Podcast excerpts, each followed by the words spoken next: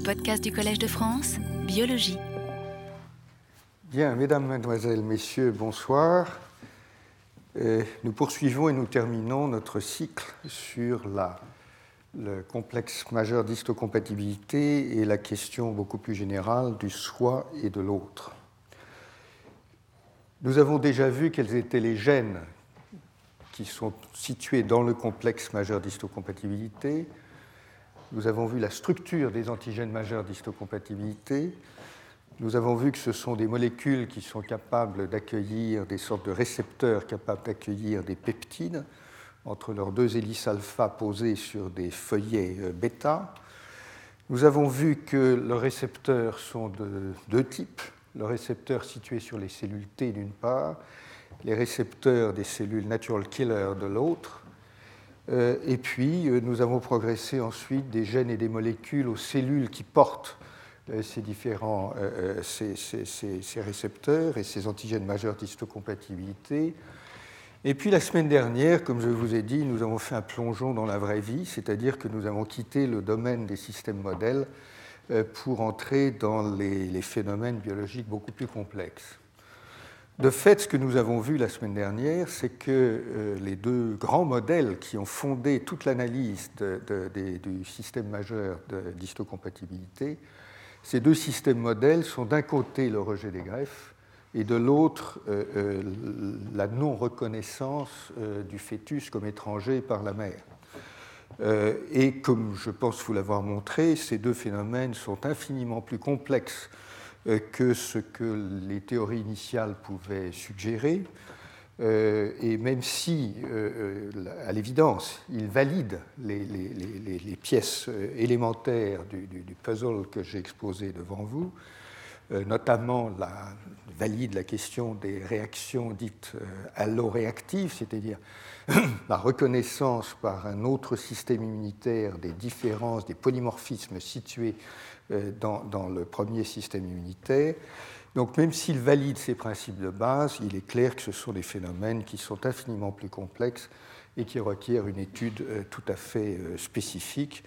Après tout, bien entendu, la, question de la grossesse, par exemple, c'est aussi complexe que la croissance de l'organisme lui-même, la croissance d'un organe. Le placenta est un organe en tant que tel, le fœtus est évidemment un être en développement. Il n'est pas, surprenant que euh, la complexité soit, considérable. Et dans, euh, ce, plongeon, dans ce que j'ai appelé la, vraie vie, j'ai commencé à vous découvrir des phénomènes qui ne sont pas forcément très bien expliqués. Et le premier d'entre eux, euh, justement à propos de la grossesse, c'est l'idée qu'il y a des préférences reproductives. Et cette idée ancienne est venue d'une théorie qu'on appelle la théorie de l'immunotrophisme, c'est-à-dire que la réaction allogénique, c'est-à-dire la réaction par laquelle le système immunitaire de la mère reconnaît les antigènes du père, les antigènes HLA du père tout particulièrement, cette réaction qui est une réaction par laquelle la mère reconnaît qu'il y a quelque chose d'étranger, cette réaction donc est évidemment contrôlée, puisque sinon le fœtus serait détruit par le système immunitaire de la mère, et à l'évidence il ne l'est pas. Mais à l'inverse, l'idée était que, en vérité, euh, le contrôle de la réaction allogénique euh, déclenche un processus euh, trophique, c'est-à-dire qu'il améliore d'une manière ou d'une autre euh, la condition du fœtus. Donc c'est une sorte d'inversion de la logique qui était proposée et pour laquelle nous n'avons que, des preuves d'observation, des preuves plutôt indirectes, si vous voulez, c'est-à-dire qu'on ne connaît pas exactement le mécanisme par lequel ça se produit, mais enfin, il est absolument vrai que chez la souris, il est très très clair que lorsque l'on fait en, général des croisements avec des souris qui ont des CMH, des complexes majeurs d'histocompatibilité différents, eh bien les portées sont à la fois plus nombreuses et les bébés souris sont plutôt plus gros. Donc euh, il euh, y, a un phénomène, mais encore une fois, on ne sait pas exactement d'où l'interpréter. Euh, je vous ai mentionné que peut-être, mais c'est une hypothèse, en réalité, la réaction allogénique pourrait être liée aux cellules NK, euh, puisque celles-ci ont un rôle dans l'angiogénèse euh, au sein du, placenta. Bon, euh, donc la question de l'immunotrophisme dont je vous ai parlé euh, euh, est une manière d'expliquer cette préférence, mais ça ne veut pas dire qu'il n'y en ait pas d'autres. Et en fait, il y a des données solides qui montrent chez la souris qu'il existe des préférences reproductives très très marquées. L'hypothèse, en fait, date de 1975 et Lewis Thomas avait à l'époque imaginer une théorie tout à fait euh, simple, euh, presque naïve, même s'il n'était pas, bien entendu, et que nous formulerions autrement aujourd'hui. Mais il avait raisonné de la manière suivante. Il s'était dit, bon, bah, le HLA, et c'est très, très, très divers, et euh, rappelez-vous, à l'époque, ça fait quand même plus de 30 ans, le HLA, c'était le soi, c'était la, carte d'identité du soi. Donc on savait que c'était très variable, que deux individus, généralement, n'ont pas le même HLA. Et donc lui, il avait raisonné de façon très simple en se disant, après tout, les chiens reconnaissent leur maître, ils reconnaissent les individus, pourquoi est-ce qu'ils ne sentiraient pas le HLA Voilà, euh, donc une hypothèse très très simple. Euh, nous dirions aujourd'hui, peut-être de façon un peu plus rigoureuse, euh, dans le génome de l'homme comme dans d'autres espèces, le complexe majeur d'histocompatibilité est la zone la plus polymorphe. Euh, si le chien renifle quelque chose, il doit quand même renifler quelque chose de spécifique. S'il renifle quelque part des polymorphismes ou l'émanation de polymorphismes, bien entendu, eh bien, euh, il y a des chances qu'il renifle quelque chose qui émane du, système le plus polymorphe, c'est-à-dire le complexe majeur d'histocompatibilité. Il se trouve que euh, cette hypothèse a été reprise euh, par un nommé Ted Boyce, qui était un Anglais vivant aux États-Unis avec un flegme britannique tout à fait remarquable, une sorte de Major Thompson extraordinaire, qui effectivement a entrepris dans les fins des années 60, début des années 70, des expériences chez la souris qui allaient dans le même sens. Et euh, il avait établi un lien entre le système olfactif des souris et le complexe majeur d'histocompatibilité. Le système olfactif, c'est le système olfactif, et nous allons en parler. Euh, la manière dont les souris percevaient les odeurs était liée aux urines. Euh, ça n'est pas surprenant parce qu'il est bien connu que chez les rongeurs, les, les, rongeurs marquent leur territoire euh, avec euh, des, urines. Et donc, dans les urines, il y a effectivement des phéromones. Et ceci m'amène à vous dire juste deux mots très rapides de la problématique générale des phéromones. Euh, c'est une problématique qui commence à être très très travaillée au niveau moléculaire, avec des, des, systèmes qui sont évidemment très très généraux que l'on retrouve notamment chez les poissons, puisque vous savez que les poissons retrouvent la, trace de leur chemin euh, sur des, parfois des kilomètres et des dizaines de kilomètres. Et ce travail que je vous cite ici, qui est un travail qui est assez amusant par l'ampleur euh, de l'entreprise, euh, ce sont donc des collègues qui ont pris 8000 litres d'eau qui avaient contenu des, larves de lamproie, 35 000 larves de lamproie, et puis, ils ont fait un travail courageux de biochimie analytique ou de chimie analytique pour extraire trois molécules dont ils ont effectivement démontré que ce sont les, molécules qui peuvent attirer les lamproies, enfin que les lamproies reconnaissent euh, pour se piloter dans l'eau. Donc ce, travail sur les, phéromones prend beaucoup, beaucoup de dimensions dans les systèmes animaux et dans les systèmes de, poissons. Et évidemment, une chose très importante dont vous êtes tous conscients, c'est que euh, la détection euh, de ces phéromones est quelque chose d'extraordinairement sensible. Les systèmes sensoriels, enfin le système olfactif, est capable de détecter quelques dizaines de molécules. C'est extrêmement sensible comme système et je vais vous montrer euh, rapidement quelques éléments de, ce dispositif. La structure chimique des phéromones, c'est un peu tout. donc vous avez des molécules cycliques, pas cycliques, enfin bon, vous avez un peu de tout. Mais vous allez voir ici, et ça c'est un point très important, vous allez voir ici des peptides. Et curieusement, dans ces peptides, ce que je vais vous montrer, c'est que dans ces phéromones, eh bien, effectivement, les peptides qui sont liés par les molécules du complexe majeur d'histocompatibilité peuvent, dans certaines conditions, servir de phéromones. Et c'est évidemment euh, ce qui m'amène à vous parler de ce système. Donc des phéromones, vous en avez des, quantités de nature chimique très, très, très variable. Je reviens donc à la phénoménologie des préférences d'accouplement chez la souris et le lien avec le CMH.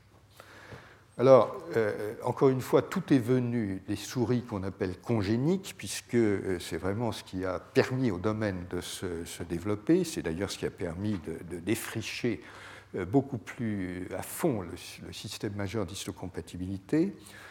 les souris congéniques, je vous le rappelle, ce sont des souris qui sont croisées de telle façon qu'elles sont partout semblables génétiquement, sauf pour le complexe majeur d'histocompatibilité. Donc, elles sont identiques génétiquement partout, sauf dans cette région qu'on appelle le complexe majeur d'histocompatibilité. Mais comme je vous l'ai indiqué, c'est une région dont les bornes sont plus ou moins bien définies, donc il reste une petite marge d'incertitude. Et donc, lorsqu'on dit qu'on traite, on utilise des souris congéniques, on a toujours un doute pour savoir si c'est vraiment les trois gènes ou les six gènes euh, du complexe majeur d'histocompatibilité situés dans la région ou les quelques dizaines d'autres gènes qui peuvent contribuer bien sûr au phénotype que l'on observe dans l'expérience. En tout cas, l'expérience Princeps qui a été faite avec ces souris euh, congéniques, euh, ça a été démontré qu'effectivement, cette préférence d'accouplement que je vous ai montré et ce, phénomène d'immunotrophisme que j'ai évoqué avec des souris euh, différentes, eh bien, il est réductible à des souris congéniques qui diffèrent seulement par le complexe majeur d'histocompatibilité. Donc vous prenez une souris qu'on appelle H2B et une souris qu'on appelle H2K, eh bien, elle préfère s'accoupler euh, euh, par rapport à des souris H2B que confrontées à des souris H2B. Alors, euh, il y a évidemment un certain folklore, et d'ailleurs ce folklore n'est pas terminé, euh, parce qu'on verra d'autres éléments de ce folklore plus tard, mais au point de vue des, dispositifs expérimentaux, vous avez toutes sortes de dispositifs qui permettent de faire ces études qui sont finalement des études de comportement, hein, euh, sont des études de comportement animal, mais des études de comportement. vous pouvez par exemple bâtir des trios donc vous mettez un mâle qui est mis en cage avec deux femelles et vous voyez comment l'accouplement se fait. Évidemment, si les deux femelles euh, ont euh, des, complexes majeurs d'histocompatibilité différents, enfin, vous, pouvez voir comment les, choses se passent. Et puis ensuite, vous faites des statistiques, bien entendu. Euh, vous pouvez faire l'inverse, bien sûr, mettre une femelle en cage avec d'autres mâles. évidemment, c'est artificiel dans la mesure où c'est confiné dans, des cages ou dans des espaces clos si bien qu'il y a eu des expériences complémentaires qui ont été faites dans des enclos euh, de plus grande dimension. Et là, il faut marquer les souris avec euh, des étiquettes ou des, enfin, des marqueurs quelconques de façon à pouvoir les repérer, les laisser évoluer dans la nature, dans euh, je sais pas, quelques centaines de mètres carrés, dans des conditions naturelles, et puis ensuite aller les retrouver pour voir ce qui s'est passé. Et donc, tout cela confirme, sans aucun doute possible, qu'il y a une préférence d'accouplement marquée pour les, souris pardon, qui ont un complexe majeur d'histocompatibilité différent.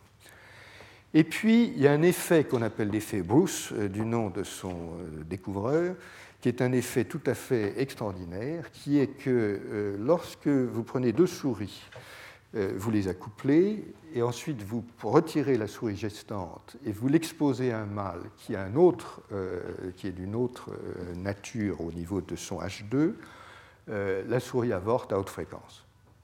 Donc quelque part, la souris qui a été fécondée par un mâle d'un certain haplotype, comme nous disons, dans le, complexe majeur d'histocompatibilité, euh, garde la mémoire, si je peux dire, de, ce mâle. Si on l'expose à un autre mâle, elle avorte. Euh, elle avorte avec une certaine fréquence, bien entendu. Donc ça, c'est l'effet Bruce, et il a été démontré qu'il est lui-même fonction du complexe majeur d'histocompatibilité. Euh, c'est-à-dire que le phénomène est reproductible avec des souris congéniques. Bien. Euh, il existe aussi d'autres comportements, et dès qu'on rentre dans cette problématique des comportements, euh, on, voit que le domaine est beaucoup plus complexe que ce qu'on pourrait imaginer, et on y trouve évidemment des éléments de, logique. ces éléments de logique, ça, ça touche à l'écologie des, systèmes, si vous voulez. Euh, par exemple, euh, on découvre qu'il y a d'autres phénomènes comportementaux aussi liés au H2, Et cette fois, ce sont des préférences pour le même H2, donc pour le même complexe majeur d'histocompatibilité. Par exemple, les femelles d'un même génotype, H2, préfèrent nicher ensemble. Ça peut être démontré. Euh, et il est effectivement dans les habitudes sociales de la souris, si je peux dire, qu'il y ait des, groupes, des dèmes, comme on dit, euh, et les souris de, même euh, haplotype s'assemblent. De la même manière, il y a un système de reconnaissance mère-enfant. La, mère reconnaît le, H2 de l'enfant et puis, il faut que vous sachiez qu'il y a des, mécanismes d'apprentissage, parce qu'on peut le démontrer expérimentalement, en éduquant une souris à reconnaître en quelque sorte un certain euh, haplotype du CMH, et ensuite elle s'en souvient, et puis euh, euh, ça impacte son comportement ultérieur. Alors, je vous ai dit qu'il y avait toujours un doute, enfin un doute, un léger doute ou une question sur le fait que nous parlons de régions quand nous parlons de complexe majeur d'histocompatibilité plutôt que de parler des antigènes eux-mêmes. Mais une manière de régler ça, c'est d'utiliser des mutants. Et notamment, il y a ces mutants qui sont très célèbres dans la littérature de la souris, qui s'appellent KBM1 et KBM8, les, les termes ne sont pas importants, mais ces mutants sont, des mutants euh, qui ont été isolés, qui sont des mutants de souris, avec lesquels on peut faire des souris qui sont identiques partout, sauf pour une mutation dans le gène, un des gènes du complexe majeur d'histocompatibilité. Donc là, vraiment, la génétique est propre, on ne peut pas faire plus propre.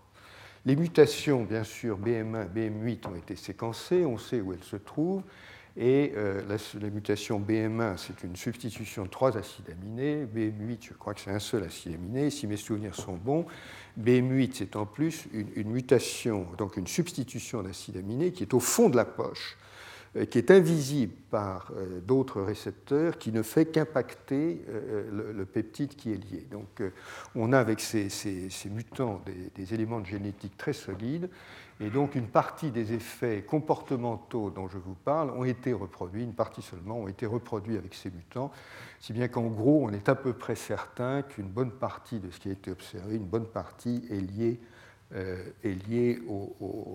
véritablement aux, antigènes majeurs d'histocompatibilité et pas seulement à la région génétique euh, du complexe majeur d'histocompatibilité. Bon.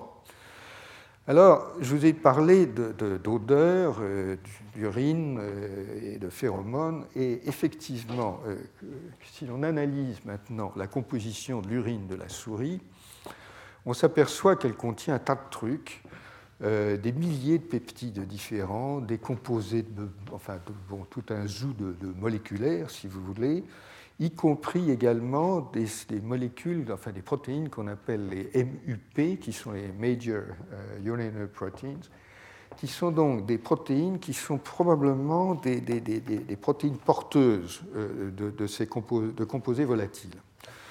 Alors, ça fait sens, euh, si, probablement, parce qu'effectivement, quand les souris marquent, enfin les, rongeurs, puis ça se trouve, marquent leur territoire, euh, ces protéines euh, libèrent les, composés volatiles euh, en fonction du temps. Et donc l'émission de, composés volatiles dure, un certain temps. Ces protéines MUP signalent donc des odeurs, mais des tas d'odeurs. Donc il n'y a pas uniquement des odeurs qui viennent du complexe majeur d'histocompatibilité, on, va en parler plus avant, elles libèrent des tas d'odeurs. Bien entendu, on s'est posé la question de savoir s'il euh, y avait également des, problèmes de bactéries, puisque les bactéries dégagent évidemment des odeurs et dégagent euh, toutes sortes de, molécules qui peuvent être utilisées comme phéromones. Et en gros, on est à peu près convaincu que ce, n'est pas le cas et que ce qui est observé est lié à, réellement aux, Alors, ce qui est intéressant, c'est que ces MUP sont elles-mêmes polymorphes ce qui évidemment ne simplifie pas la chose, c'est-à-dire que des souris de même haplotype H2, qui ont le même CMH, peuvent avoir euh, des jeux de protéines différentes et donc relarguer des, phéromones de nature ou des odeurs de nature différente. Donc il y a plusieurs systèmes identitaires au niveau des odeurs. Le complexe majeur d'histocompatibilité est l'un des systèmes qui signale l'identité, mais il y en a d'autres qui sont médiés probablement par ces, MUP. Et puis, comme je vais vous l'expliquer un peu plus en détail, euh, tout ça passe bien par euh, euh, les organes sensoriels, parce que, et ça passe notamment par un organe qu'on appelle l'organe voméronasal, euh, parce que euh, ça a été démontré, et, notamment dans cet article de Nature l'an dernier avait fait un peu de bruit, parce que euh, les journaux avaient titré que enfin on avait trouvé l'origine des comportements agressifs, c'était chez la souris, parce qu'effectivement il y a des phéromones chez la souris qui déclenchent le, comportement agressif lorsque le terrain était marqué et qu'un autre, un autre animal rentre dans le terrain, ça déclenche un comportement agressif de la part du mâle qui défend son terrain. Si l'on essaie maintenant de rentrer un peu plus avant dans la problématique moléculaire de qu'est-ce qui se passe avec le complexe majeur d'histocompatibilité, les urines, etc., la première chose à faire, c'est bien sûr de regarder ce qu'il y a dans les urines. Et dans les urines, on trouve effectivement des fragments de euh, molécules euh, euh, d'histocompatibilité, donc des molécules elles-mêmes. On trouve quelques peptides non volatiles qui sont dans la poche de ces antigènes d'histocompatibilité. Donc, si vous voulez, si, les urines, enfin, si dans les urines on trouve euh, un peu de sécrétion euh, d'antigènes de classe 1, puisque ce sont deux dont nous parlons, et, euh, d'ailleurs de classe 2 aussi, pardonnez-moi, si donc on trouve dans les urines les antigènes, on doit trouver aussi les peptides qu'ils peuvent relarguer, et donc on trouve plus ou moins ces, fragments. Et toutes les expériences, et ça c'est le point auquel je voulais venir, toutes les expériences que je vous ai décrites sur l'exposition d'un mâle avec une femelle, d'un autre, etc., sont, sont essentiellement reproductibles avec des urines. Euh, alors c'est tout à fait gentil comme dispositif, puisqu'il suffit de mettre un petit peu d'urine et un petit ventilateur qui, envoie un flux, et ensuite on observe le comportement de la souris, et en gros la, souris se comporte exactement comme s'il y avait un mâle ou une femelle d'un autre haplotype, etc.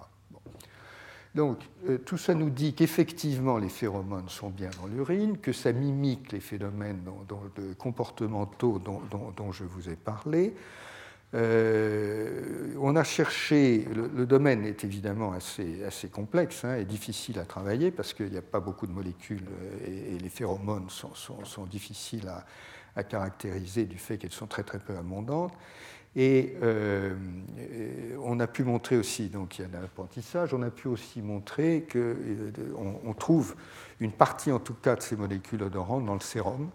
Euh, et donc, euh, il y a une certaine cohérence avec l'idée que euh, on trouve évidemment des éléments de, complexe majeur d'histocompatibilité dans le sérum, donc il y a une certaine cohérence là-dedans.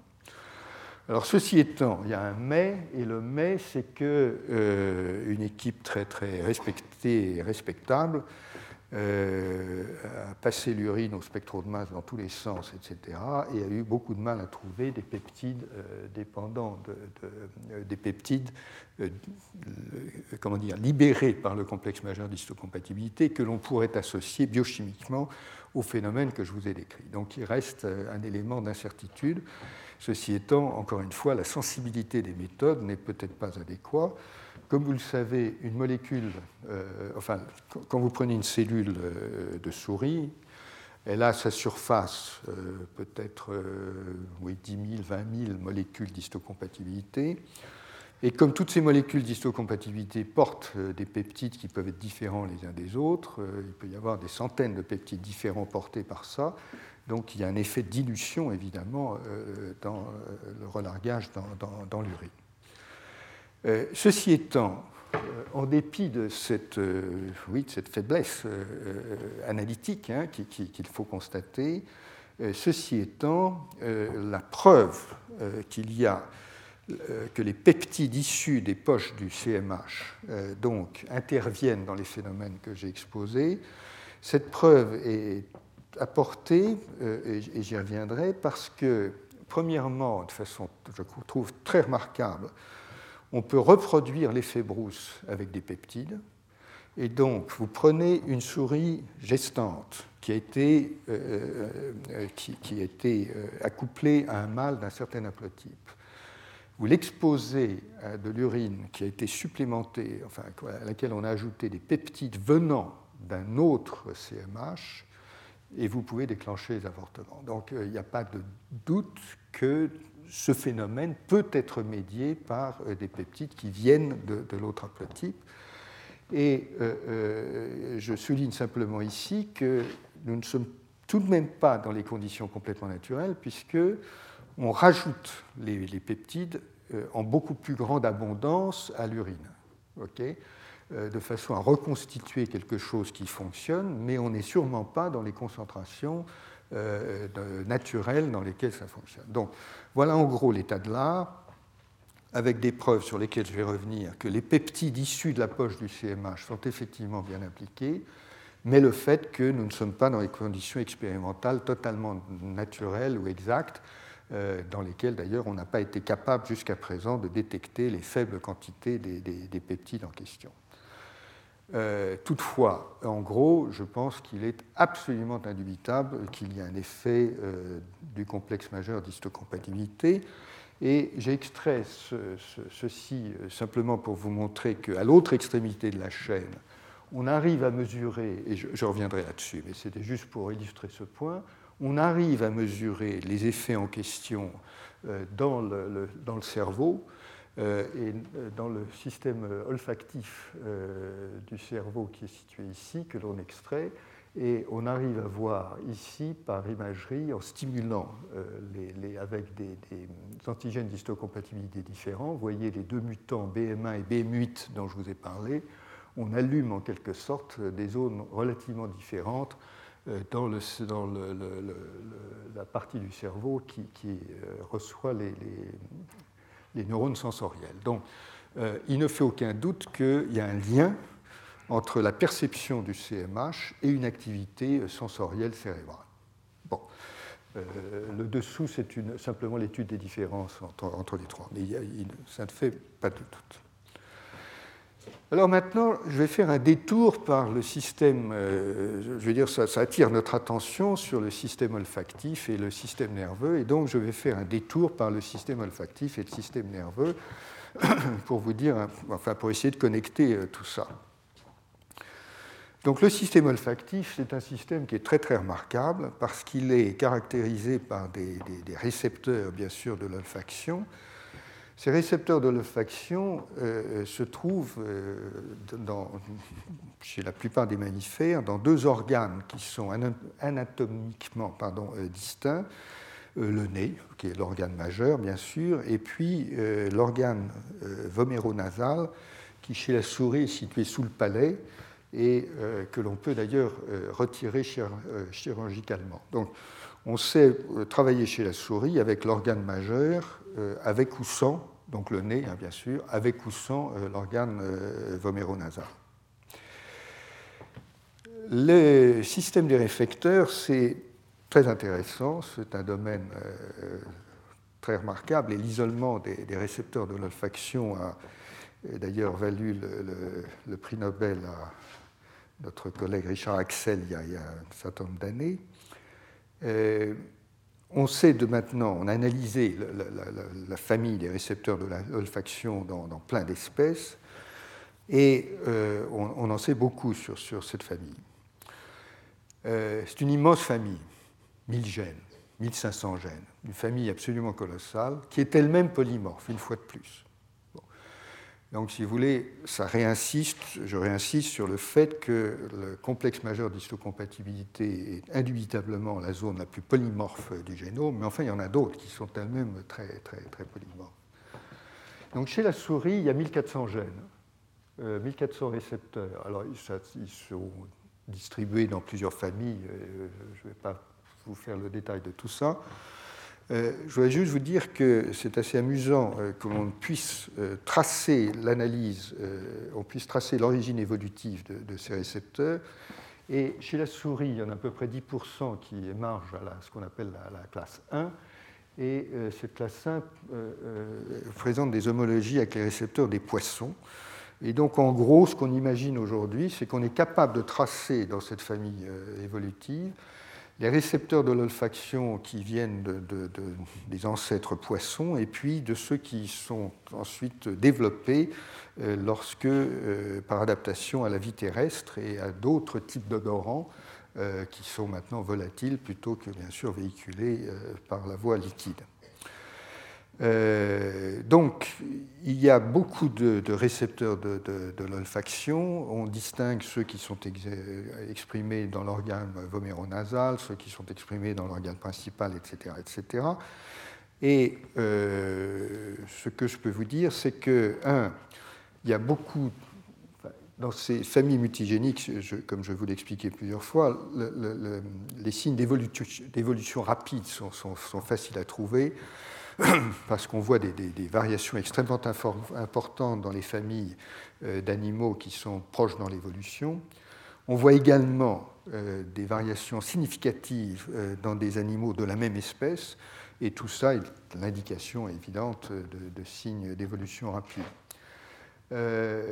donc, ce qui est intéressant, c'est qu'il euh, y a un déclin possible euh, des fonctions olfactives chez l'homme, dans la mesure où la famille multigénique comprend beaucoup plus de pseudogènes, c'est-à-dire de gènes inactifs, que l'on en trouve euh, chez la souris. Donc moins de gènes chez l'homme, et j'en reviendrai sur cette question, puisque nous, nous, poserons ensuite la question de savoir si le système olfactif de l'homme est capable de détecter des différences d'histocompatibilité.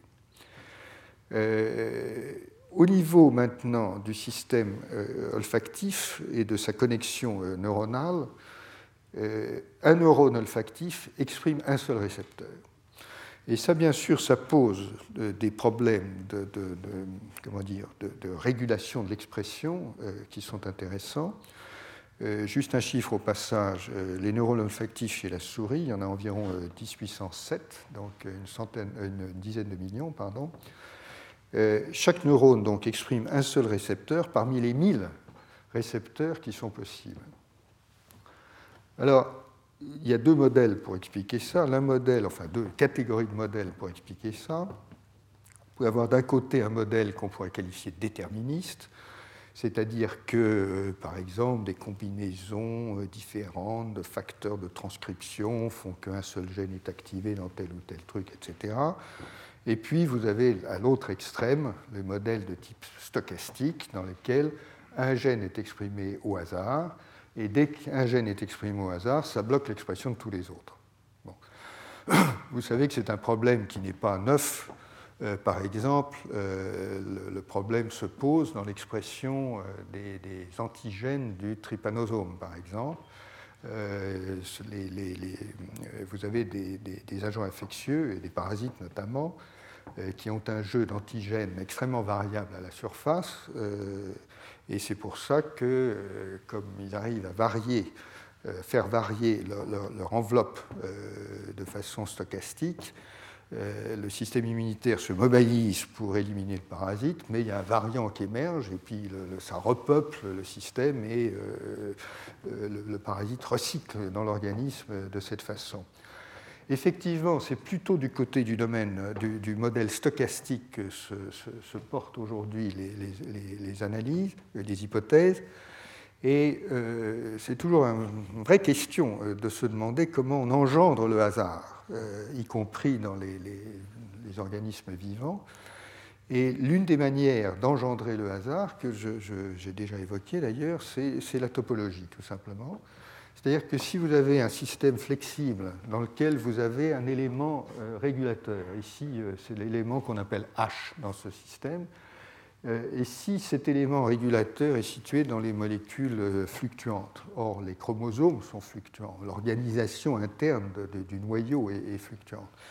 Et si donc vous avez besoin de mobiliser cet élément pour activer un gène, s'il est mobilisé ici, ben, il ne sera pas mobilisé ailleurs, et vous avez en fait un système aléatoire, stochastique, euh, pour déclencher l'expression d'un gène et pas des autres. Alors ça a l'air d'être effectivement plus ou moins comme ça que ça marche, sauf que c'est évidemment plus compliqué, qu'il y a des choses, euh, des systèmes de contrôle, de régulation à part derrière, mais retenez peut-être qu'il euh, y a moyen de fabriquer de l'aléatoire, tout simplement par les, distributions topologiques qui ne sont pas fixes dans les noyaux cellulaires. En tout cas, donc, vous avez cette règle qui, en gros, est respectée un neurone olfactif, un récepteur, 10 millions de neurones olfactifs, et tout ça est organisé donc, pour converger euh, vers, le même, euh, vers des bulbes olfactifs. Euh, et donc, vous avez toute une architecture que je ne peux pas vous, détailler, parce que je n'en ai pas le temps et que je ne suis pas assez, compétent, et, qui converge vers des, glomérules euh, et c'est euh, euh, l'activité de ces glomérules que vous avez vu dans le cliché que je vous ai montré précédemment avec les mutants KB, KBM1, KBM8. Pour vous indiquer une fois de plus l'importance de l'olfaction, je citerai un article tout à fait récent qui est publié dans Nature Neuroscience, qui montre que après l'accouplement, il y a un, accroissement de la dopamine qui euh, euh, diminue les capacités olfactives et, qui probablement joue un rôle dans. Euh, qui, empêche, si vous voulez, le, phénomène d'interférence avec la, grossesse. ce qui veut dire que ce phénomène d'interférence, l'effet Bruce, serait considérablement plus important s'il n'y avait pas et, probablement toucherait la, viabilité du, fœtus même dans la combinaison euh, positive euh, s'il n'y avait pas un mécanisme de ce genre. Bon, ça c'est pour en gros le système olfactif. Et maintenant, euh, une question plus générale, le complexe majeur d'histocompatibilité, qu'en est-il dans le système nerveux? Euh, la théorie, ce qu'on voit dans les bouquins, les manuels d'habitude, c'est que bon, ben, le cerveau est un organe privilégié. Je vous ai dit la dernière fois ce que les organes privilégiés n'étaient beaucoup moins privilégiés qu'on ne pense. Et le cerveau, en tant qu'organe immunitaire privilégié, est censé être vierge de, système, euh, enfin de cellules immunitaires et il l'est plus ou moins, disons. Euh, on sait néanmoins qu'il peut être infiltré par des cellules du système immunitaire. Euh, je vous avais cité le fait que l'immunothérapie des gliomes, par exemple, est, quelque chose de, possiblement faisable. Enfin, c'est faisable chez la souris et il y a des essais chez l'homme.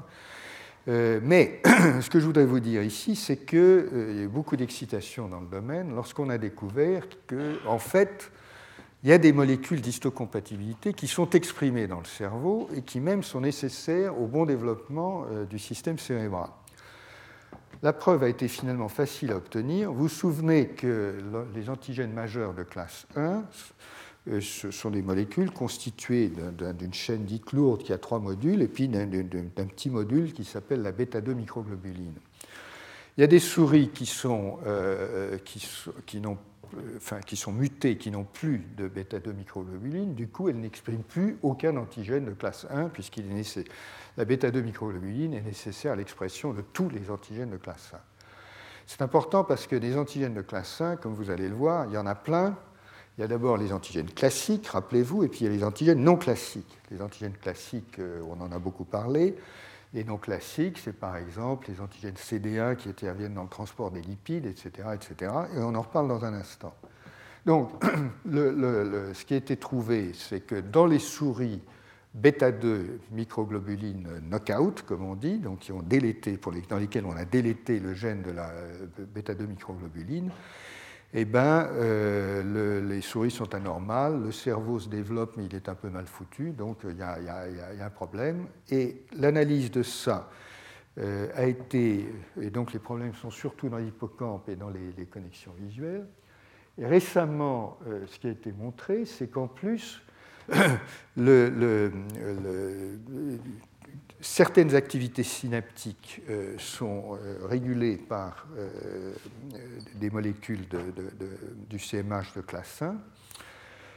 et ce qu'on a montré en plus, c'est que le récepteur de, ces molécules de classe 1 est en fait un récepteur qu'on trouve sur les cellules NK, parce que le IY49 chez la souris, c'est l'équivalent des récepteurs KIR euh, dont je vous ai parlé, qui sont trouvés sur les cellules natural killer de l'homme.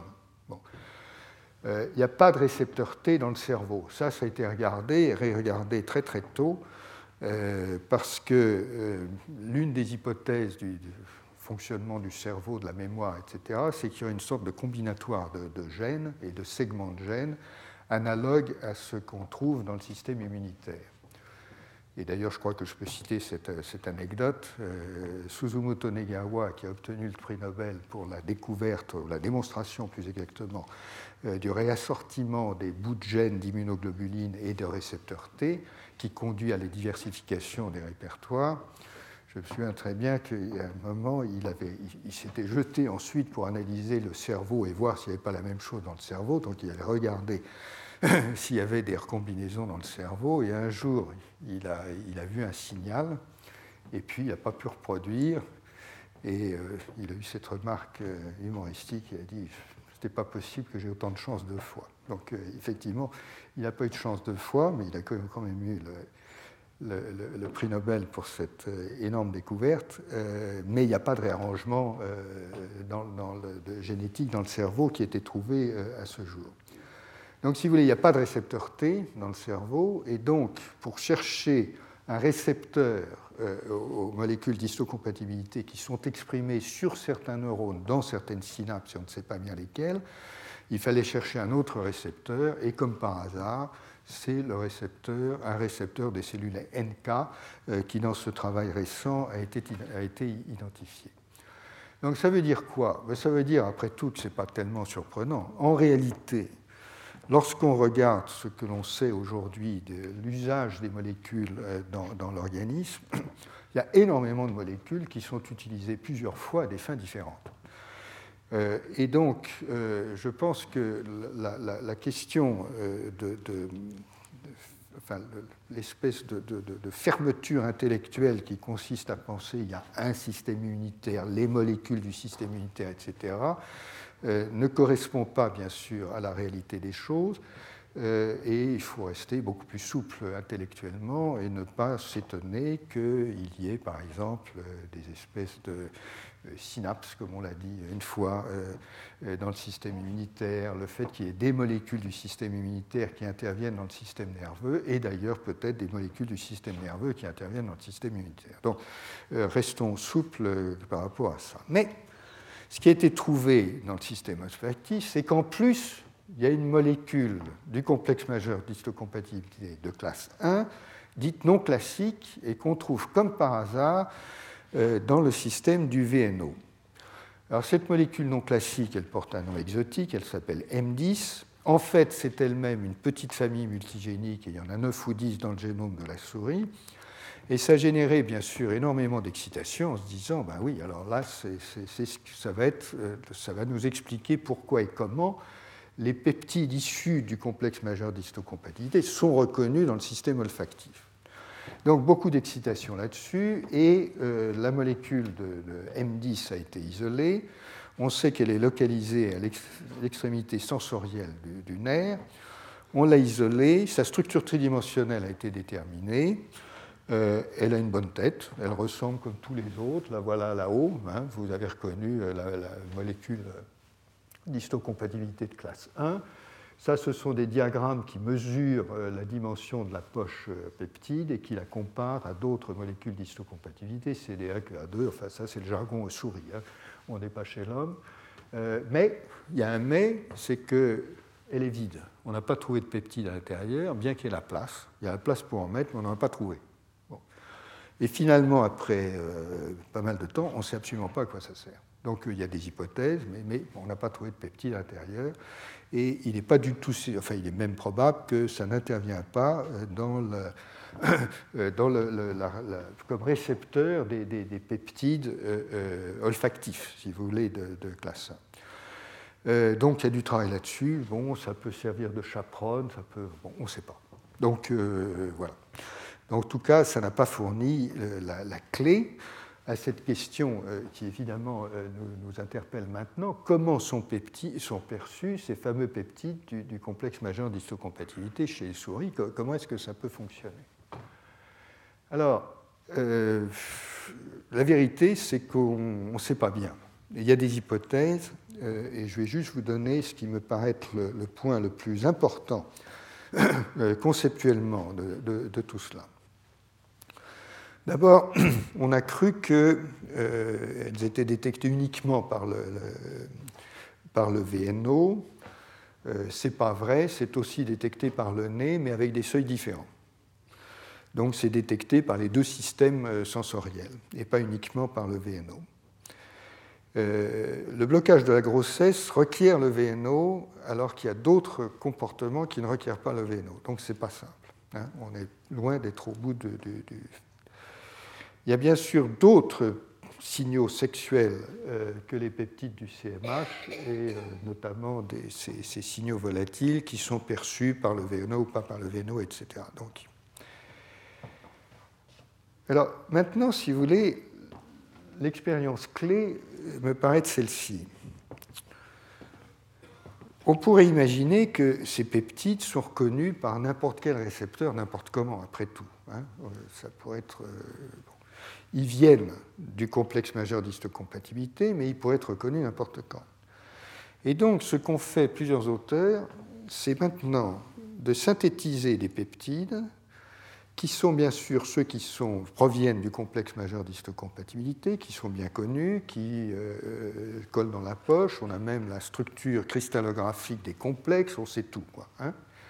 Mais comme on sait bien comment ça marche, on sait également modifier ce qu'on appelle les résidus d'ancrage, qui sont les résidus qui sont nécessaires pour que ça colle dans la poche du complexe majeur d'histocompatibilité. Et comme je vous l'ai montré d'autres fois, euh, il y a un minimum d'habitude de deux résidus qui permettent d'ancrer le peptide dans la poche. Et quand vous avez ces deux résidus d'ancrage, ça colle bien dans la poche, et puis ensuite les autres résidus sont plus ou moins libres. Et c'est ça qui peut générer de la diversité à partir d'une molécule du CMH, une catégorie de peptides avec deux points d'ancrage et tout le reste est, fluctuant. Mais si vous mutez les deux points d'ancrage, si vous les modifiez, euh, et bien ensuite, ça ne colle pas dans, euh, la poche du, du complexe majeur d'histocompatibilité, et donc ça ne marche plus. Et donc, ce qui a été fait, qui était un contrôle absolument essentiel dans ce type d'expérience, c'est que euh, les, chercheurs qui ont fait ce travail ont évidemment synthétisé des peptides qui sont caractéristiques, en l'occurrence, de deux molécules d'histocompatibilité, qui s'appellent DD et KB, et ils ont synthétisé des peptides qui ne collent pas dans la poche. Et la découverte euh, qui est vraiment très significative à mon sens, c'est que les peptides qui collent dans la poche, ils déclenchent les effets comportementaux, et ceux qui ne collent pas dans la poche, ils ne déclenchent pas les effets comportementaux. Euh, donc, euh, et l'un des, à mon avis, des systèmes les plus, les plus extraordinaires, c'est le blocage, enfin c'est l'effet Brousse, hein, donc ce blocage de la grossesse reproductible avec des peptides synthétiques, et ce blocage de la grossesse n'a pas lieu si on prend les mêmes peptides dans lesquels on a muté les deux points d'ancrage. Donc, quelque part, il doit y avoir une congruence entre le système d'histocompatibilité et euh, les récepteurs olfactifs et voilà un modèle qui n'est qu'un modèle et qui euh, n'est pas, à mon avis, très convaincant, mais enfin très convaincant, il n'est pas prouvé en, aucune manière et, on ne sait pas. Et le modèle est, le suivant, c'est que dans la molécule du CMA, vous voyez le peptide ici avec ses points d'ancrage, et donc l'idée, c'est que les récepteurs euh, de l'olfaction, ou certains récepteurs de l'olfaction, sont capables de lier des peptides de même nature et qu'il y ait une congruence qui doit être encore une fois expliquée organisée euh, euh, quant au fait que euh, le système olfactif possède la, même spécificité que le, complexe majeur d'histocompatibilité. Personnellement, je ne suis pas très convaincu, mais la vérité, c'est que donc on a là un système dont on ne sait pas encore comment il marche. Ce qui me paraît absolument certain, c'est qu'il y a un phénomène euh, je pense que le phénomène est très très clairement établi. Euh, la manière maintenant dont la phénoménologie est relayée par le système olfactif est, à mon avis, quelque chose euh, qui reste, qui reste à, travailler. Alors évidemment, si vous voulez, ça pose une autre question qui est peut-être de bousculer conceptuellement la situation et de se dire euh, il faut regarder plutôt du côté de l'apprentissage. Et ça, c'est quelque chose dont je vais vous parler dans un instant, sachant qu'il y a des données qui...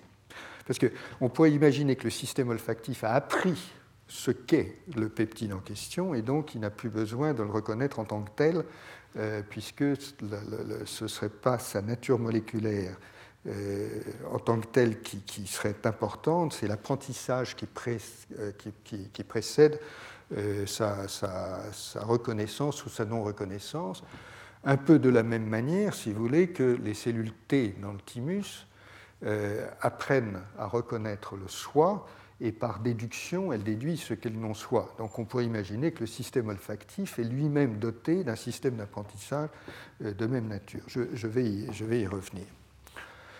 Alors, euh, je voudrais maintenant euh, vous donner une dernière expérience euh, importante concernant la souris, qui est celle-ci, c'est que ce, travail récent démontre de la façon alors vraiment très très claire que la souris peut aussi reconnaître l'hétérozygosie indépendamment du CMH. Donc maintenant, c'est l'expérience complémentaire. Vous prenez des souris qui ont le même CMH, mais les autres euh, parties du génome euh, euh, proviennent de souris différentes. Donc, ça isole le CMH des autres polymorphismes.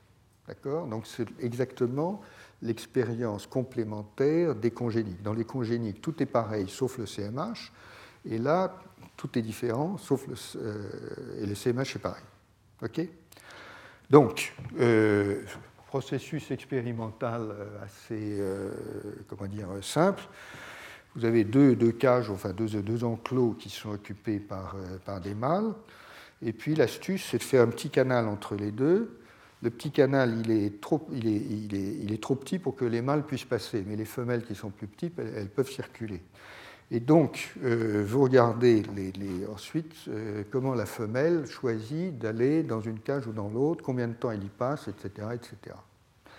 Le résultat de l'opération, le voici. Euh, c'est assez, à mon avis, spectaculaire.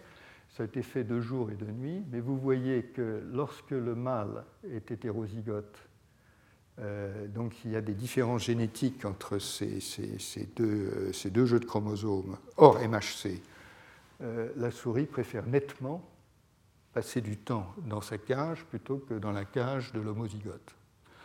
Euh, et voici les contrôles qui, montrent que euh, le, bruit de fond est là. Et si maintenant vous prenez des hétérozygotes pour le MHC et pas pour le, et pas pour le reste, la souris a un temps de présence identique dans les deux cas. La différence est parfaitement nette. Et je pense que c'est une expérience importante parce qu'elle nous instruit euh, sur le fait que la détection de l'hétérozygosie euh, est effectivement euh, mesurable, indépendamment du complexe majeur d'histocompatibilité. Notez, c'est important, que ici, ce qu'on mesure, c'est le temps passé dans une cage, et c'est donc probablement quelque chose qui a, a trait à la reconnaissance des signaux olfactifs laissés par l'urine, euh, ce n'est pas les préférences d'accouplement en tant que telles qui peuvent être encore distinctes de, ce phénomène. La question maintenant posée, c'est euh, la question euh, est-ce que, est que, ça fonctionne chez l'homme? Alors, ça peut vous paraître un peu scabreux, mais la question est quand même scientifiquement parfaitement valide. Et après tout, chaque fois que nous parlons de l'évolution des espèces et de l'extrapolation à l'homme, euh, nous faisons allusion, euh, même si nous la, même si nous la, comment dire, euh, l'exprimons pas, à l'animalité dans l'homme. les préférences d'accouplement liées au complexe majeur d'histocompatibilité ont été trouvées dans beaucoup d'espèces, 11 ou 12 espèces aujourd'hui, ça va des lézards aux saumons, aux oiseaux, etc. Et alors, il y, a un modèle qui est particulièrement euh, intéressant. Euh, je dois dire, je ne sais pas pourquoi l'épinette a été choisie comme modèle euh, par les gens qui travaillent sur les poissons, mais il y a des travaux tout à fait extraordinaires qui ont été faits sur l'épinette, qui sont là encore des travaux de choix d'accouplement et de, des travaux comportementaux, si vous voulez, et cette fois, d'ailleurs, ça se passe, vous avez un flux de, de, liquide, un flux de l'eau, et puis vous injectez des phéromones, et puis vous voyez si elle se dirige, si le poisson se dirige dans un coin ou dans l'autre. On va se dire c'est quasiment de même nature au point de vue expérimental que, ce que je vous ai montré sur la souris. En gros, ce que ces travaux ont montré chez l'épinette, euh, c'est que, enfin, l'épinette a une caractéristique, c'est qu'il y a un nombre variable de gènes d'histocompatibilité. Alors que c'est bien fixé chez la souris, bien fixé chez l'homme, ça varie chez l'épinette. Et du coup, ça permet euh, de, varier beaucoup plus les questions de nombre de gènes du, CMH, enfin d'antigènes d'histocompatibilité. Pardon. Euh, je, résume plusieurs, articles très rapidement ça montre que les poissons euh, préfèrent ne pas s'accoupler lorsqu'ils ont le même complexe majeur d'histocompatibilité. Mais ça montre en plus, et c'est là la caractéristique, donc ça c'est pareil que, la souhait, mais ça montre en plus, et c'est la caractéristique de ce système, qu'il euh, y a une sorte d'optimum que les poissons recherchent en, en, termes de nombre euh, d'antigènes majeurs d'histocompatibilité. Donc, si on expose une femelle à un mâle qui a trop de différences en termes et trop de gènes, ça ne lui plaît pas. Euh, elle cherche un optimum qui est, euh, quelque part euh, dans, un. Voilà. Donc ça veut dire que lorsque ces expériences ont été faites avec des, des, poissons de, de, génotypes différents, bah, il y a une courbe en cloche et il y a un optimum. C'est ça que ça veut dire. Et l'optimum, c'est un certain nombre de gènes différents euh, du complexe majeur d'histocompatibilité. Encore une fois, quand c'est trop différent, ça ne plaît pas.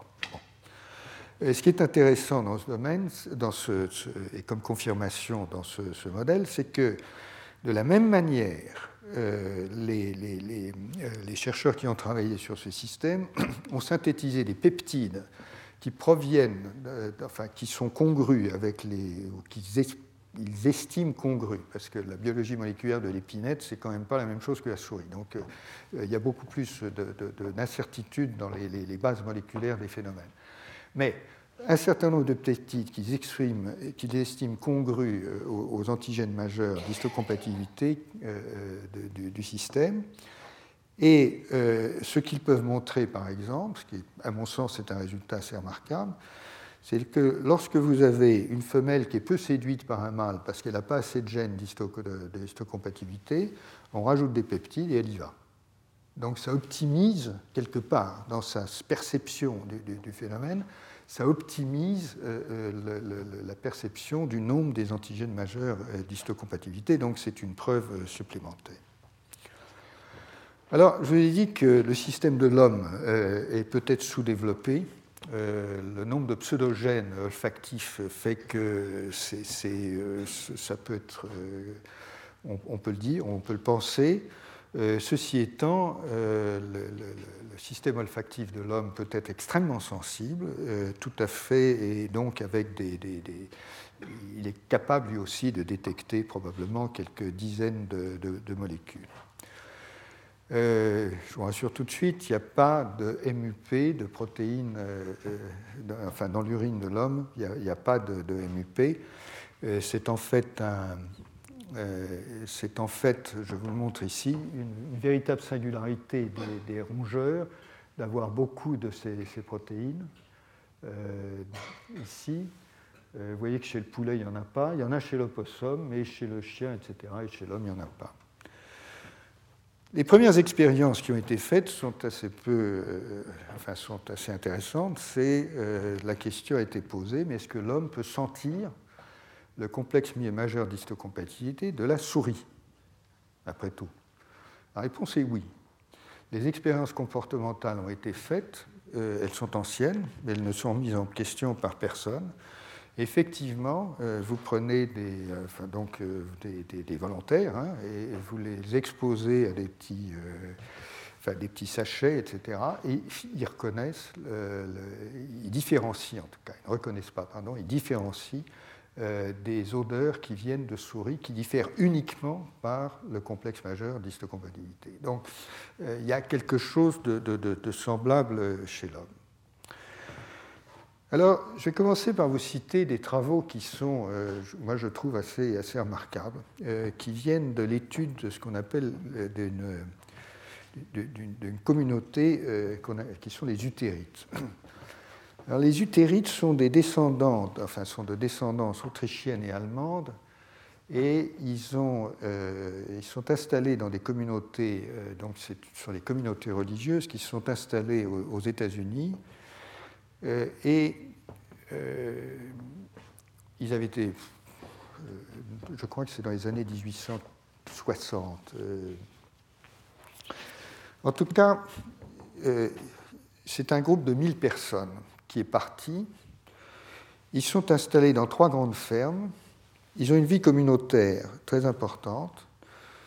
bien entendu, ils se sont multipliés, si je peux dire. Aujourd'hui, il y en a à peu près 30 000. Euh, les utérites donc, sont distribués dans des, communautés religieuses euh, avec des caractéristiques culturelles qui sont que, premièrement, ils sont religieux, deuxièmement, ils refusent, ils ne fument pas, euh, ils boivent peu, ils refusent la contraception, peut-être la télévision, ça je n'en sais rien, c'est pas marqué. mais en tout cas, il y a un effet fondateur absolument capital qui est encore renforcé par le fait que les communautés sont quand même suffisamment closes pour qu'il y ait assez peu de gens qui s'y mélangent. Euh, et donc, euh, les utérites sont aujourd'hui distribués dans une, 200 ou 300 fermes, je crois, dans plusieurs endroits des États-Unis. Euh, et l'effet fondateur euh, est extraordinaire, de telle sorte qu'on euh, a pu analyser les haplotypes HLA, donc l'ensemble du, du, complexe majeur d'histocompatibilité des utérites, et démontrer qu'il y avait 67 haplotypes. et donc, tout ce qui se produit chez les utérites aujourd'hui, à part encore une fois un très petit nombre de migrants qui ont intégré les communautés, euh, est la combinaison de ces haplotypes HLA par effet fondateur. Donc une situation tout à fait extraordinaire qui permet d'analyser un certain nombre de questions euh, qui sont à peu près, euh, enfin très difficiles à analyser dans, évidemment des, populations ouvertes. Alors, ce travail a été fait notamment par Ober, qui a passé des 20, 30 ans hein, euh, avec les communautés itérites pour étudier euh, ces phénomènes. Et euh, essentiellement, ça dit la chose suivante. Premièrement, les pertes fétales sont plus élevées si les HLA sont semblables, relativement semblables. Donc ça confirme ce qu'on a trouvé chez la souris. Donc l'homozygosie au niveau du HLA n'est pas bonne pour la croissance du fœtus, enfin n'est pas aussi bonne que l'hétérozygosie. Bon, c'est un premier point. Euh, je vous conseille la lecture de ces articles si vous êtes intéressé, parce qu'il y a beaucoup plus de détails que ce que je peux euh, vous donner dans le, temps qui m'est euh, imparti. Une deuxième découverte qui a été faite, qui, est intéressante, c'est que la viabilité du fœtus a l'air d'être également liée au niveau euh, venant des allèles du père plutôt que de la mère. Euh, comme si, je vous donne le résultat euh, ou l'hypothèse, comme si la réaction du fœtus contre l'autre était également aussi importante que la réaction de la mère contre le fœtus dans le phénomène qu'on qualifie d'immunotrophique. D'accord? Donc, euh, une interrogation de, ce point de vue-là. C'est vrai que je vous ai toujours parlé en parlant du fait que la mère était hétérozygote, euh, que le fœtus était hétérozygote et que la mère réagissait contre le fœtus. Je vous ai toujours parlé de cet aspect de la réaction et non pas finalement de la réaction inverse, qui serait l'équivalent en greffe de la réaction du greffon contre l'autre, si vous voulez, c'est-à-dire le fait qu'il puisse y avoir une, autre réaction qui provienne du fœtus, de la croissance du fœtus lui-même la, question, est posée. Euh, Aubert a également étudié si les choix des couples étaient aléatoires, ce qui est faisable dans cette communauté. Elle a trouvé qu'ils ne sont pas complètement, et que sur un total de plus de 400 couples qui ont été étudiés, euh, le, choix du partenaire est quelque part biaisé en faveur d'une certaine hétérozygosie. Et là encore, il faudrait rentrer dans les statistiques, c'est que c'est compliqué, euh, mais ça donne l'impression qu'il y a un optimum, c'est-à-dire que l'homozygosie est rejetée, mais trop d'hétérozygosie est également rejetée, donc il y a une sorte d'optimum. Et donc, euh, ces expériences euh, sur les utérites ont été ensuite continuées, plus récemment, enfin l'article date de 2002, je crois, oui, c'est ça, avec une interrogation non pas sur l'étude, les études rétrospectives et prospectives, oui, parce que je ne voulais pas préciser ce point-là. Ce qui est absolument superbe dans cette étude, c'est que ça a permis de faire des études prospectives. Euh, notamment euh, de, regarder, déterminer les haplotypes des couples avant que les enfants naissent et ensuite voir les, enfants qui naissent et étudier non pas uniquement rétrospectivement mais prospectivement. En tout cas donc, de la même manière, ensuite, euh, l'étude a été faite pour savoir s'il y avait une sorte de capacité à reconnaître les odeurs des mâles, et la réponse est oui. Euh, les expériences que je pourrais vous décrire euh, un peu plus en détail plus tard euh, indiquent que les, choix d'odeur sont perceptibles. L'expérience, c'est quoi? C'est important de le dire. C'est, encore une fois, une expérience de comportement, cette fois. C'est de présenter des odeurs à des volontaires, donc des femmes célibataires, et les interroger. La question c'est, euh, entre ces deux odeurs, euh, laquelle euh, préfériez-vous avoir tout le temps, par exemple Ou, détesteriez-vous avoir tout le temps? Donc c'est des questionnaires, hein, les expériences sont faites comme ça. Et ensuite, bien sûr, c'est fait en double aveugle, etc. Il y a des statistiques, et ça montre que, quelque part, il y a une sensibilité au HLA, puisque euh, les odeurs sont euh, moins désirées si le HL est très proche ou très, euh, très éloigné. Donc, si vous voulez, ces expériences sur les utérides, je les cite en premier parce que je pense que c'est un, travail tout à fait.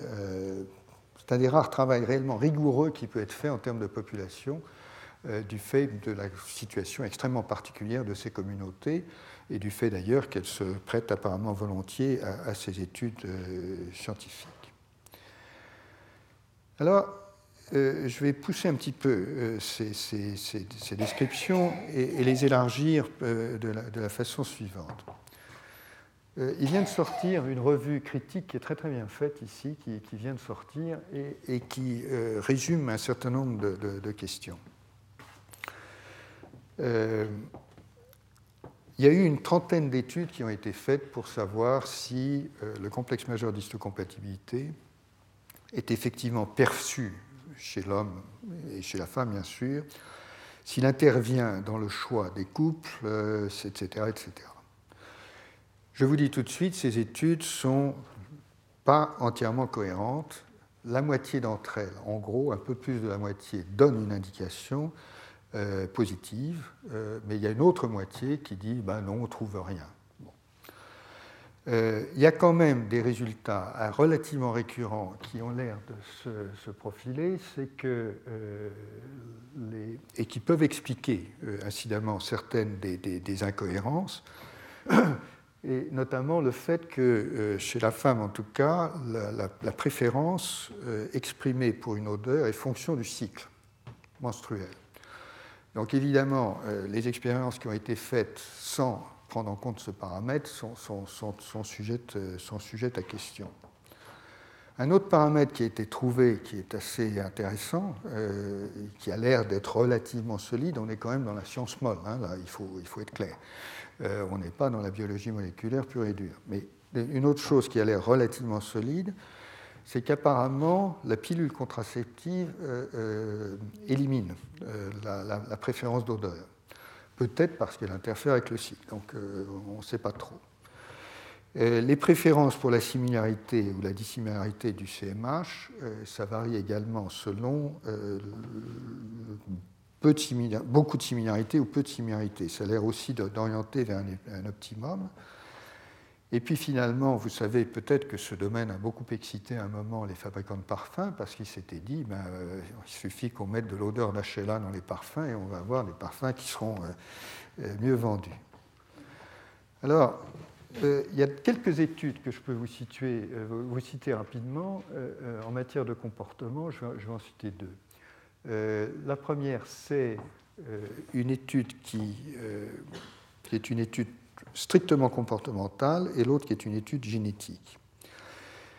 L'étude comportementale, elle est assez euh, interpellante, je dirais. Euh, ça consistait à interroger des volontaires en couple en leur demandant euh, leur satisfaction vis-à-vis -vis du conjoint. Le résultat était qu'ils euh, ben, sont plus satisfaits euh, si euh, le HLA est moins partagé. Corrélation. Le complément de cette expérience est assez incroyable, c'était de rechercher, de demander aux partenaires non satisfaits qui cherchaient d'autres partenaires extra-conjugaux, extra-couples, et d'aller analyser le HLA des partenaires extra-conjugaux. Et là, le HLA était plus différent que dans le couple. Donc c'est une indication comportementale, encore une fois, qui a peut-être quelque chose dans ce domaine. Et puis, euh, une donnée génétique, alors pure et dure, qui est euh, assez intéressante, euh, qui vient maintenant d'une analyse qui a été faite des polymorphismes en direct dans des couples. Donc là, c'est du, alors là, c'est de la biologie moléculaire pure et dure.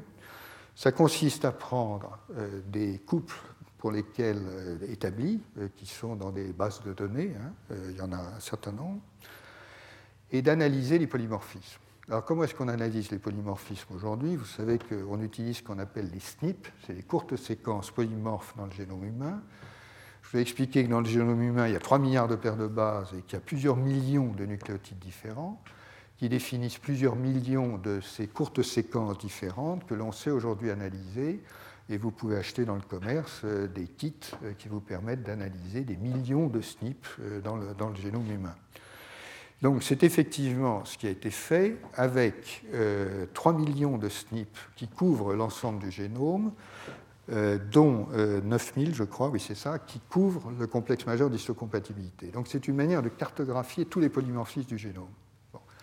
Et il y a maintenant les, moyens d'analyser ça euh, par euh, différents moyens. Donc ça se trouve dans les bases de données.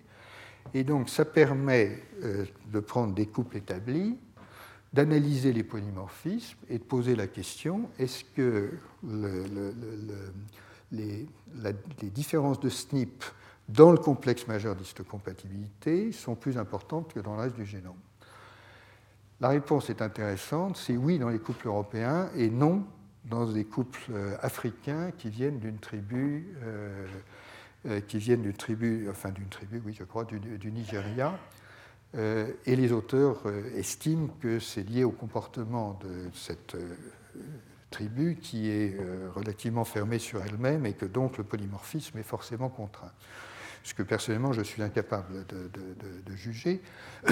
Mais euh, ce qui est clair, euh, c'est que dans les couples euh, européo-américains, qui sont en fait des couples de mormons qui ont été utilisés dans cette étude, il y a une différence tout à fait significative qui indique que les appariements se sont faits avec des différences significatives dans le HLA, plus importantes que dans le reste du génome. J'en terminerai avec ce sujet pour vous dire qu'il y a tout un développement des sciences du comportement euh, qui touche maintenant à ce que les gens en américain appellent les, bons gènes, les good genes. Et ça, euh, ce sont des, expériences que je n'ai pas le temps de, vous détailler, mais euh, c'est l'idée générale que les systèmes sensoriels sont évidemment plus. il n'y a pas que l'olfaction. Euh, il y a le regard, il y a, tout ce que vous voulez, l'oreille. Euh. Et donc, des tas de choses ont été faites, et encore une fois, c'est de la science tout à fait molle, hein, soyons très très clairs là-dessus, mais, ça existe et, il y a beaucoup de travail qui est fait là-dessus. par exemple, la perception de la voix plaisante par rapport au HLA. Bon, il y a quelques résultats là-dessus. La perception des odeurs, on en a parlé. La perception de la forme du corps, la perception de la symétrie qui est très importante, la perception de la masculinité. Et tout ça est étudié, par exemple, avec des photos qui sont euh, calibrées, manipulées, avec des différences euh, imperceptibles, si vous voulez, à l'œil, enfin imperceptibles à l'œil, non, c'est idiot ce que je dis, enfin qui ne sont pas immédiatement évidentes. Et il y, a beaucoup de travail qui, est donc fait pour essayer d'évaluer comment les individus reconnaissent qu'est-ce qu'il y a de, bien ou d'attractif chez l'autre. Et il y a tout un corps de, théorie ou d'hypothèse, si vous voulez, qui veut que euh, eh bien, finalement tout ça corrèle plus ou moins au HLA.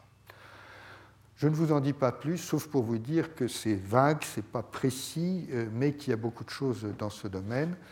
Euh, que ça passe incidemment également, l'un des autres critères, c'est la perception de la qualité de la peau, qui paraît être importante. la symétrie, encore une fois, l'attraction liée à la voix, l'odeur et tout ça. Voilà un résumé. Euh, j'ai juste sorti la table de cette revue pour vous donner le, degré euh, d'accord et désaccord dans ce domaine. Euh, quand vous voyez disassortatif, ça veut dire que les préférences se font pour des, HLA non assortis, donc des différences dans le HLA. Est assortatif, c'est lorsque c'est assorti, et vous voyez que quand même, et NS c'est non significatif. Et donc vous voyez que quand même, il y a pas mal d'études qui vont dans ce sens. Et ces études sont faites avec, euh, je crois, de plus en plus de, rigueur. Mais dites-vous que, bien sûr, c'est extrêmement compliqué comme domaine, difficile, parce que euh, bon, si des paramètres comme le cycle menstruel jouent, euh, ben, il faut les prendre en compte. Mais ensuite, vous tombez dans un autre problème qui est trivial, c'est qu'il faut récolter les odeurs, mais si il faut les conserver, les odeurs, comment est-ce qu'on les conserve? Est-ce qu'on peut les congeler? Est-ce qu'elles supportent la congélation? Etc. etc. Donc euh, c'est un domaine qui n'est pas simple, euh, même si... Voilà, donc euh, j'en arrive maintenant, si vous voulez, à ce qui va être ma conclusion pour les, 40 minutes qui restent, qui est de réfléchir maintenant avec vous à ce que j'appellerais les, moteurs de la diversité. comment se fait-il donc que il y ait cette discrimination entre le soi et l'autre, qu'est-ce qui la provoque, comment, etc. Et d'abord, je voudrais vous dire que la discrimination entre le soi et l'autre, c'est très général.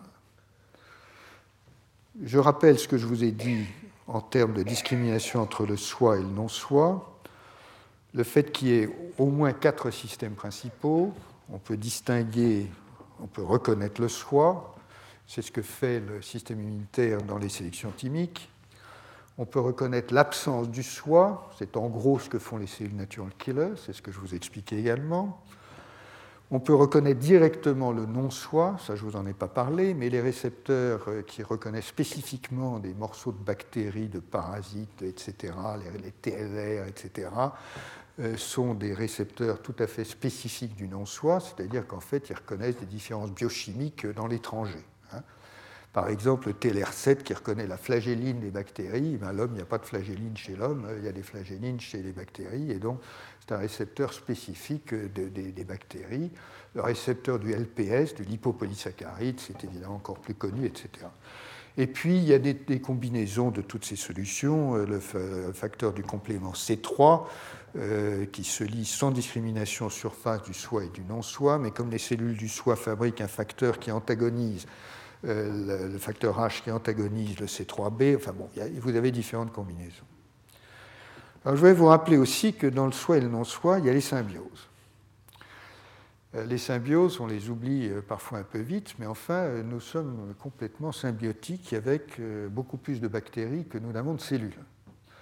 Parce que nous avons 10 puissance 14 bactéries dans l'intestin, il y en a en plus dans toutes les muqueuses, il y en a dans le poumon, etc. Donc il y a, sur la peau. Que font ces bactéries? Comment sommes-nous en symbiose? Qu'est-ce qu'elles nous apportent ou nous apportent pas?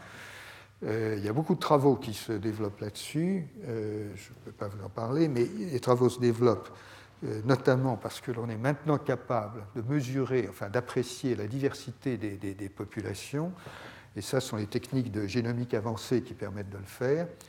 Et euh, on est maintenant, si vous voulez, euh, en position de soupçonner en tout cas, par exemple, que la flore microbienne intervient dans l'obésité. Retrouvez tous les podcasts du Collège de France sur www.collège-de-france.fr.